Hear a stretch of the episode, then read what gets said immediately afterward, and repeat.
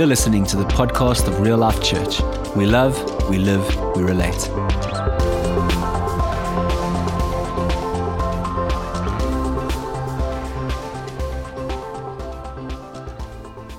Um, can you hear me or am I um, loud? Not too loud, not too loud. I have an outside voice. Uh, so, yeah. So, it has been a very long time since I've preached. Um, not because I don't like preaching, but I literally, every time I offer to preach, it is the most crazy, crazy week. So two weeks ago, Stu said he's not going to be here today. Would would I like to preach? And work was not super crazy. So, in my wisdom, I said yes. And it literally has been uh, the most crazy of crazy weeks. Um, but Stu sends love, and um, yeah, we please pray for him tomorrow as, as he goes in for his tests and things like that. So, firstly, I really feel that I just need to say what an incredible privilege I find it to be a South African. I, I wasn't that emotional last night. I think I was more stressed. But when I was watching this morning, all the crowds in Monty and Midrand and places that I know iconically through South Africa, I actually really teared up. I mean, Amy was talking about the hope that it has ignited in our nation and to remind ourselves that I think it's quite a miracle that we won, actually. And, but just the miracle of the story of South Africa and um, the stuff that happened with Michael Cassidy and the um, Inkatha Freedom Party coming in on the ballot paper right at the end and like literally avoiding a bloodbath. We, we are a nation of, of miracles. And um, it was such a beautiful picture yesterday of incredible diversity, not only um, ethnically, but size wise and gifting wise, and how this team, um, I don't know how they pulled it off, um, but really, uh, and, and to see Siya lift his hands and, and, and see the little thing with Jesus on it was just so beautiful.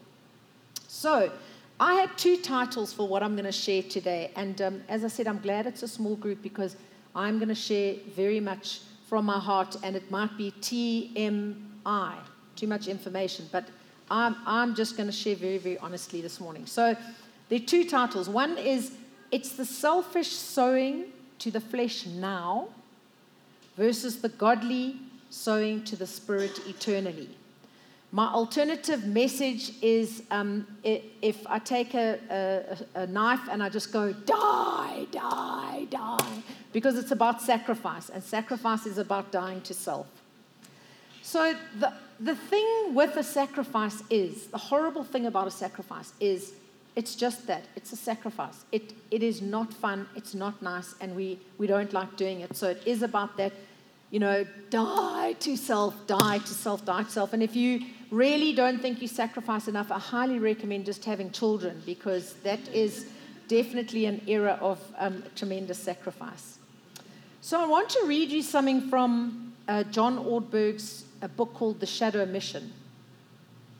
In the years following Lance Armstrong's first Tour de France win in 1999, there was a persistent group of people who were quite critical about him and his performance, like the superhuman performance.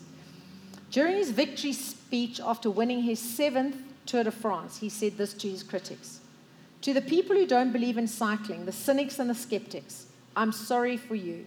I'm sorry that you can't dream big. I'm sorry that you don't believe in miracles. But sadly, his success was not miraculous. He was a cheat. And he bullied his entire team into complying with what he was doing. When they parked the team bus on the side of the mountain and did blood transfusion to mask their use of the EPO, a performance enhancing drug. How could he bully, litigate, manipulate for over 13 years until his shabby secret was exposed? I think sometimes we don't understand that we have a mission in our lives, but we also have a shadow mission. John Ortberg describes it like this You and I were created to have a mission in life. We were made to make a difference. But if we don't pursue the mission and vision for what God has designed and gifted, gifted us for, we'll, we'll find a substitute. And I see that a lot in the creative space in terms of music. I see people like um, guy who sings Freddie Mercury better than Freddie Mercury, uh, Adam Lambert, who is one of the most beautifully gifted people, but so incredibly dark, using the, the things that they were created to do. He was created to be a worshiper. We can't live in the absence of purpose. Without an authentic mission, we will be tempted to. Oh, must I turn that off? Am I echoing? Um, we will be tempted to drift on autopilot, to let our lives center on something that is unworthy, something selfish, and something dark, which is called a shadow mission. And the challenges, the isolation, the difficulties of life is what draws us into this shadow mission. The fear of failure, the fear of the disappointments in our lives, the fear of criticism, the fear of man. However, the greatest challenge is not something that might happen to us, but something that might happen in us. And it's a degeneration of the heart that robs us all of our calling and leaves a deep soul dissatisfaction. My title, it's the selfish sowing to the flesh now versus the godly sowing to the spirit eternally.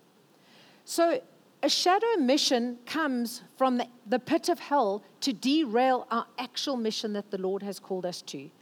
Um, and generally, it's linked to our giftings um, and our and, and it's so closely relate, related to our giftings and our strengths that it's it's not 180 degrees off track. I always say that um, Hansie Cronje, for those of you who are a little bit more mature, um, didn't suddenly go f- off track. It was a, it was a, actually a five percent off track where he took that initial bribe. He was away from his church. He was away from his people, and in five kilometers or 10 kilometers, you're half a kilometer off. And, and it leads to that. And so, this mission that we have is equally and oppositely um, countered by a shadow mission. And I have really been struggling with the mission and, and the shadow mission. And I'm going to share a little bit of that. Even Jesus had a shadow mission. And I reckon his shadow mission was to be a leader without suffering to be the Messiah without the cross. Um, in Luke 19 9, it says, For the Son of Man came to seek and to save what was lost. So Jesus' mission was to seek and to save what was lost. He's often called second Adam, and he came to restore what first Adam lost in the Garden of Eden, which was relationship with God, right?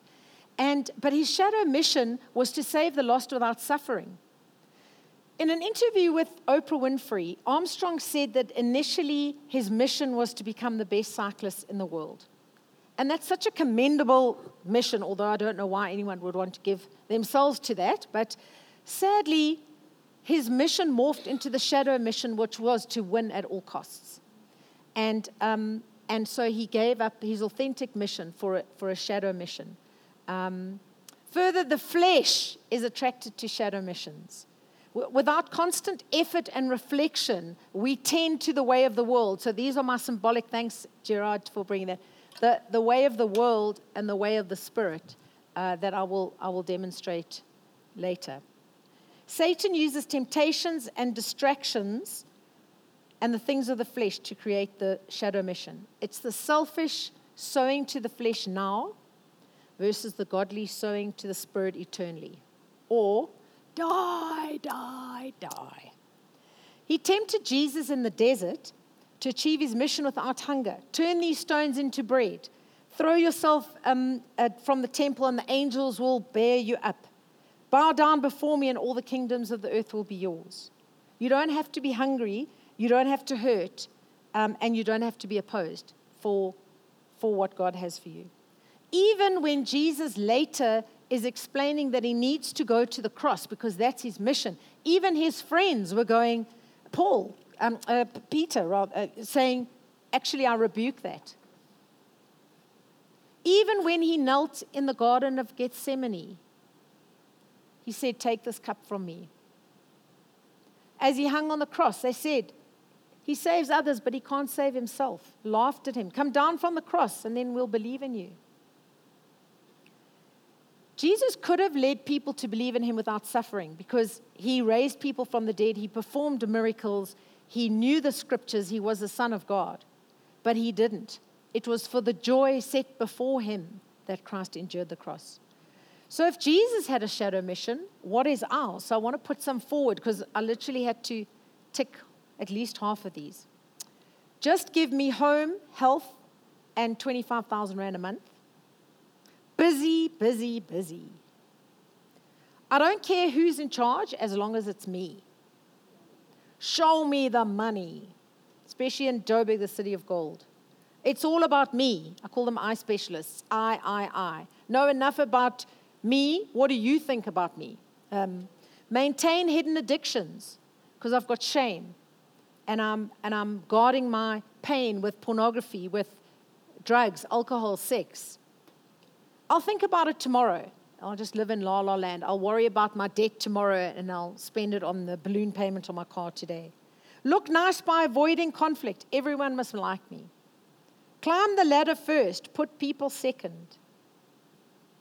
Kids are king, they're before everything else, even my mission.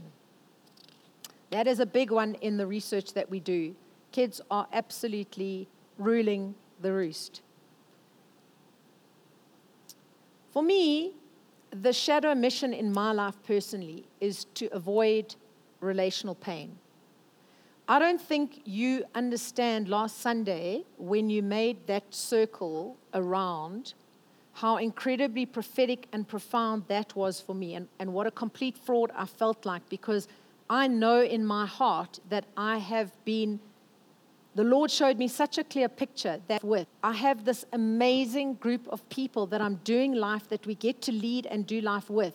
But there's a small handful, literally over the last 15 years, that have caused me relational pain and made me not want to continue to sacrifice and pay the price of, of that. And so, to the Lord so clearly showing me prophetically last week that this is the mission He's called me to, and the shadow mission, which is people, people stuff, and my maybe sometimes bad responding to that, will completely derail what He's called me to in the next season as I, it was so profound for me. Um, I don't know who bought what. I was trying to guess. I guess Tracy bought me the ginger tea. Uh, that's the only thing I could think of. But I had the new journal that I've just literally started with the scripture on the front.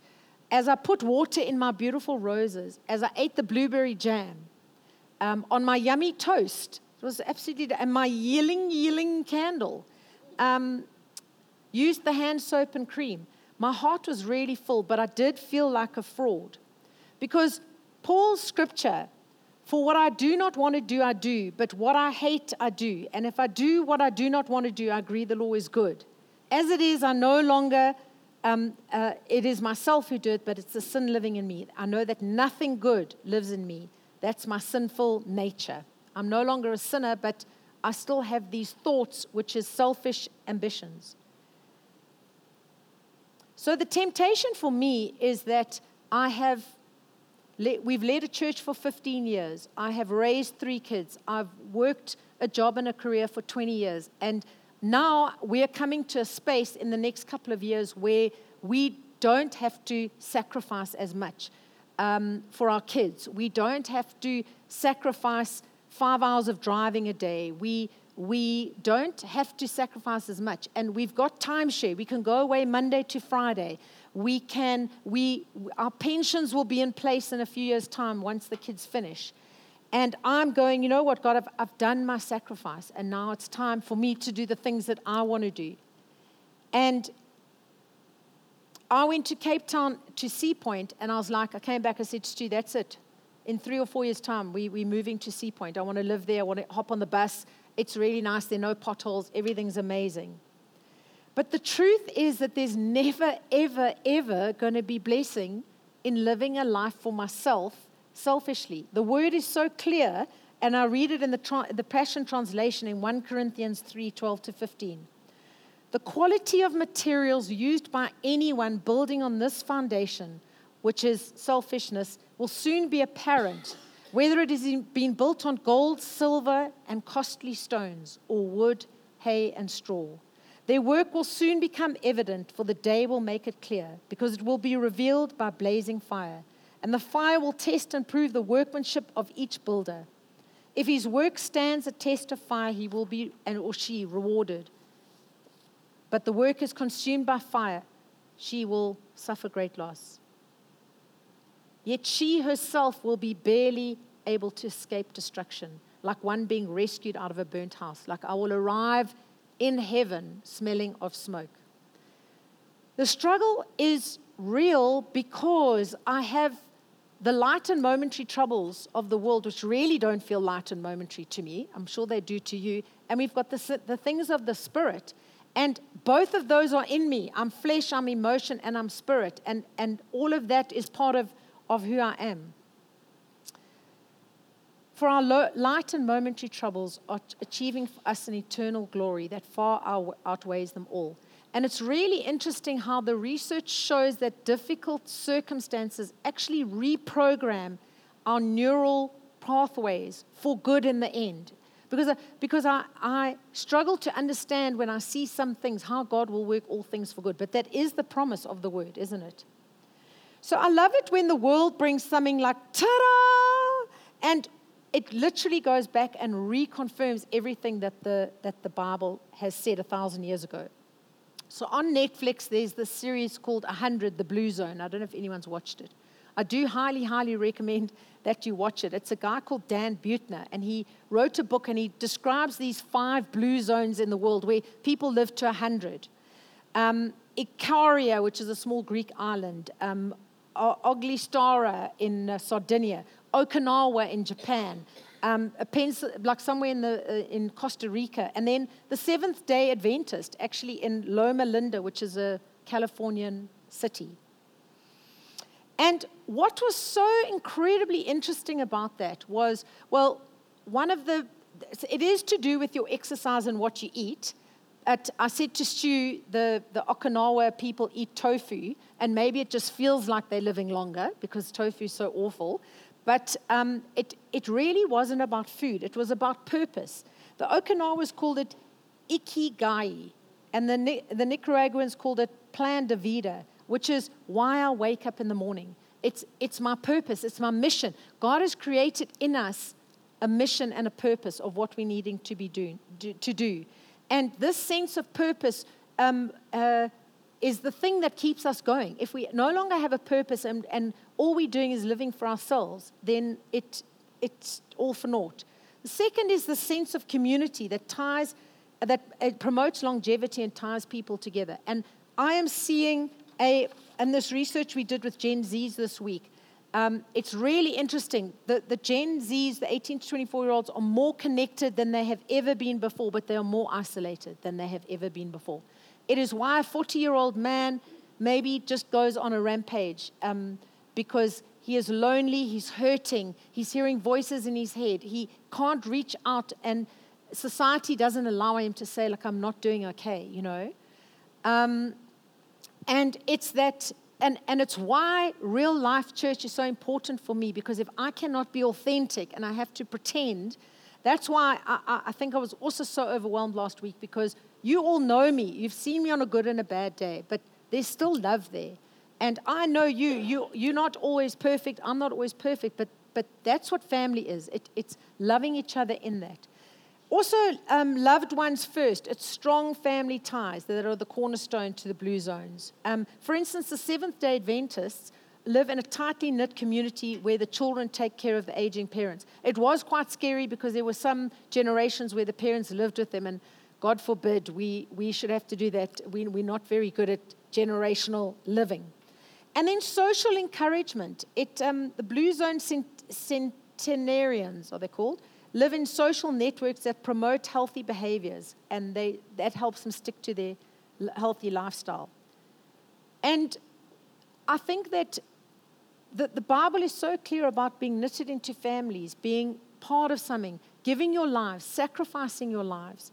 Um, and Ch- Jane and I were chatting um, this week, and I think we were chatting about, practicing my preach on Jane, which, which was this thing of, I will let this handful of relational things derail me because I don't want to put my heart out. When, when we've been in previous churches and they've been hurt, I remember kind of making a vow that no one was ever going to get hurt at Real Life Church, which is just a silly, silly vow because I'm human and other people are human. And um, but it it is a struggle for me because even though in the 15 years it's been very, very few relational issues, I still find that we get gossiped about, we get abused, people put their stuff, sometimes project on us. Sometimes we have to apologize. I mean, we've had stand up shouts in our elders' meeting, and John and I embracing in tears and, and apologizing. So I'm not saying it's not a, a two way stream, but, but honestly, if it wasn't for John and Anne and Mark and Candace and our Catalyst Connect and the church that we've grown, we would definitely not be in ministry. Um, and it is just that, really, um, the relational thing that has, has been that. And I, I really just wanted to honor you, Anne, as you hand over the Sozo baton. That has brought so much healing to so many people, and you've headed up that team so incredibly well. And when you started, there really wasn't an understanding of spiritual healing for people. And you have persevered. You are greatly respected within the Sozo world and within South Africa. And just the team that you're handing over the baton to, it's, it's a really, really important thing that we get healed emotionally, physically, and spiritually. And yeah, it, it, it has been such a game changer in our, in our ch- community in our church, and particularly under lockdown when we ran our single life workshops and our, and our love after marriage. So just find that these relational things drain me so much. And I'm a people person, I'm an extrovert. People energize me, but I find I lose sleep over it, I get angry, it causes me stress, and, and even more so when the relationship is closer. And I feel so helpless, because, and the temptation is to withdraw my heart. And that's why last week I realized I have withdrawn my heart a little bit. And the Lord really challenging me in the space of love to, because as we grow, and, and I know what the Lord is speaking about, what is coming up, I'm like, do I have the capacity to love people who have the potential to hurt me? But we cannot lead a church unless we genuinely love the people in the church. And, and the one thing I will say is, I have been in a church where the leader really didn't love me. Um, and, and I think we, Stu and I, owe it. So if I don't love that person, I pray for God to change my heart or take the person away because I don't think it's fair that someone brings their life and their family and their being into the church and the people who are leading them don't genuinely love and have a heart for them. I think that's, I will stand accountable for that, you know. So, you know, Proverbs 4:23, above all else, guard your heart, for everything you do flows from it. Or in the New King James Version, keep your heart with all diligence, for out of it springs the issues of life. And that's Kyra talking this morning about the wells. The wells, digging those wells, digging deep. It, it's, it's where our heart is. Um, and I said here, um, it really is, you know what's going on in your heart. So I know that I can pretend that everything's fine, but only I know what's really going on in my heart. And that's what the Lord is challenging me about, whether I'm willing to, to make those sacrifices. So the shadow mission for me is to guard my heart from people, not to guard my heart for people. And the, the thing that I have to pick up the knife and go, die, die, die is am I willing to guard my heart for people so that I can lead them with Stu and with us all together into transformation, into what God has for them, to, to challenge them and poke them until they're doing the mission that God has called them to? Or do I just want to protect me and go on nice holidays and be financially stable and not worry about? Let choose the people that I want to be friends with, not the people that God sends to me. So the gift, the thing that I wanted to do was if this, if this is the world, uh, no, this one because Jesus sits at the right hand. If this is the world, I'm not saying that if you have a career and you're called to the world, that you're not doing God's business because most of us um, work from the church, not for the church. And there is no secular sacred divide. I'm just saying whether what God has called you to, yeah? So, so um, this is so for me, work wise, literally, I've spent 20 years building this business, and if I can hang in for another five years, literally, the money is just stupid. But I know that I don't have the capacity, and I'm, I'm really bummed about that because it's like what I've worked for. But I know that God is prompting me. What the timing looks like, what, how it's all going to happen, I don't know. But I am very challenged. I've been doing it for 20 years and I've built all of it up, and, and I feel like at some point I must just walk, I must walk away from that. I, I, I don't know how it's going to all work, and this is the challenge that I am in, in my heart walking through. So this is the world, and it's fine. I think, woo!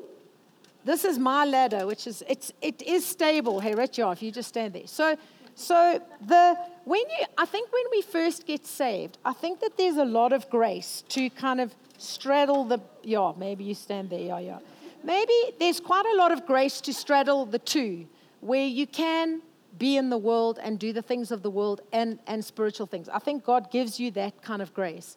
But unfortunately, as I go up and I grow and I mature, I actually can't be straddling the two anymore. And I do have to make a choice. And I'm a hopper because because when I'm fired up of the things of the Spirit, I'm so much on this. And then I'm like, woo, I get a big project in and I'm like hopping over here. And more and more, I have to go, you know, is it, what am I doing? What am I doing? Where, which side do I choose? Do I choose the shadow mission or do I choose the mission?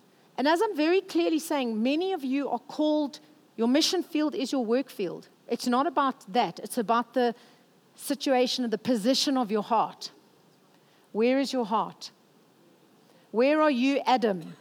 Jesus, uh, the Holy Spirit or God was not looking for him, he knew where he was. He was asking about the position of his heart. Where are you?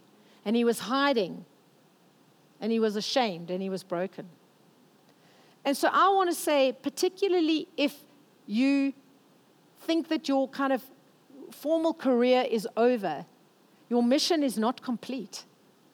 And I think I've been prompting a, a, couple of you in terms of saying, you're not retired. You're not, you, you have a mission, you have a purpose, and you're reaching people that no one else can reach. And I'm equally asking myself that exact thing. Thanks, guys.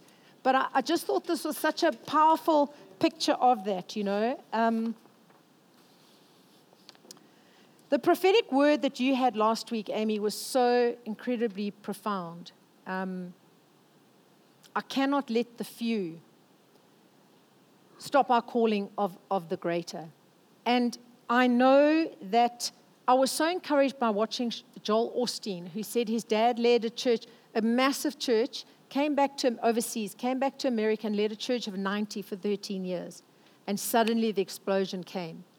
And I think that when we let go and, and heal our hearts for people and not for me healing my heart from people, I think that the growth is going to come because then the Lord can trust us with, with what He's got, you know. So there's, there's more fear than I like to admit, maybe more materialism um, than I like in my heart, and maybe identity and selfish ambition. So it's like I wanted someone with one of those little knives that you get like for, you know, and then you, you stab and it kind of goes into the knife, you know, it's like, die, die, die.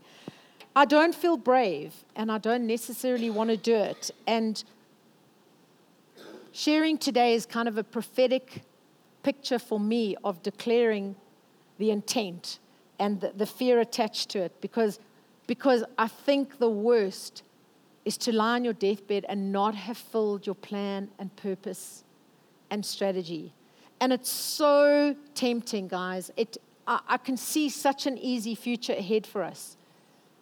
And it's like such a bummer because I don't think that's what we're going to be con- called to. I, I'm not called to live selfishly.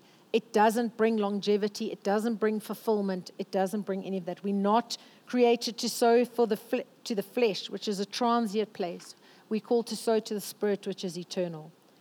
And the problem is we only see in part.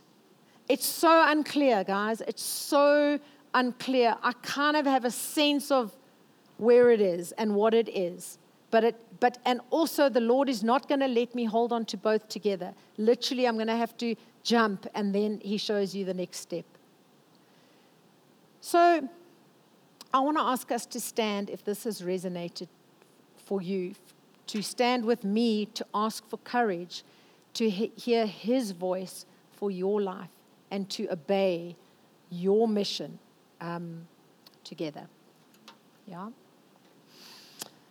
So, Father God, Lord, we want to just repent of shadow missions, of light and momentary troubles that distract us from an eternal glory. Father, help us see with eternal eyes. Help us lift our head up rather than just looking at the current situation around us, Father God.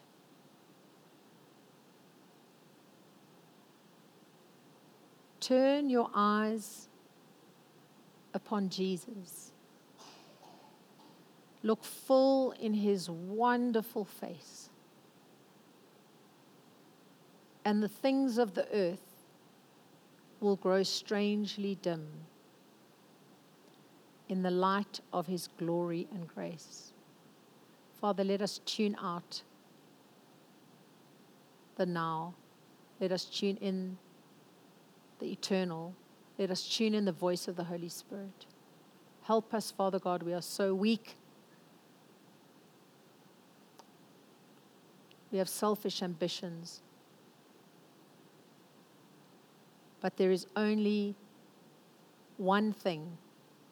When we get to heaven, will you stand there and say, Well done, my good and faithful servant? Father God, I want that.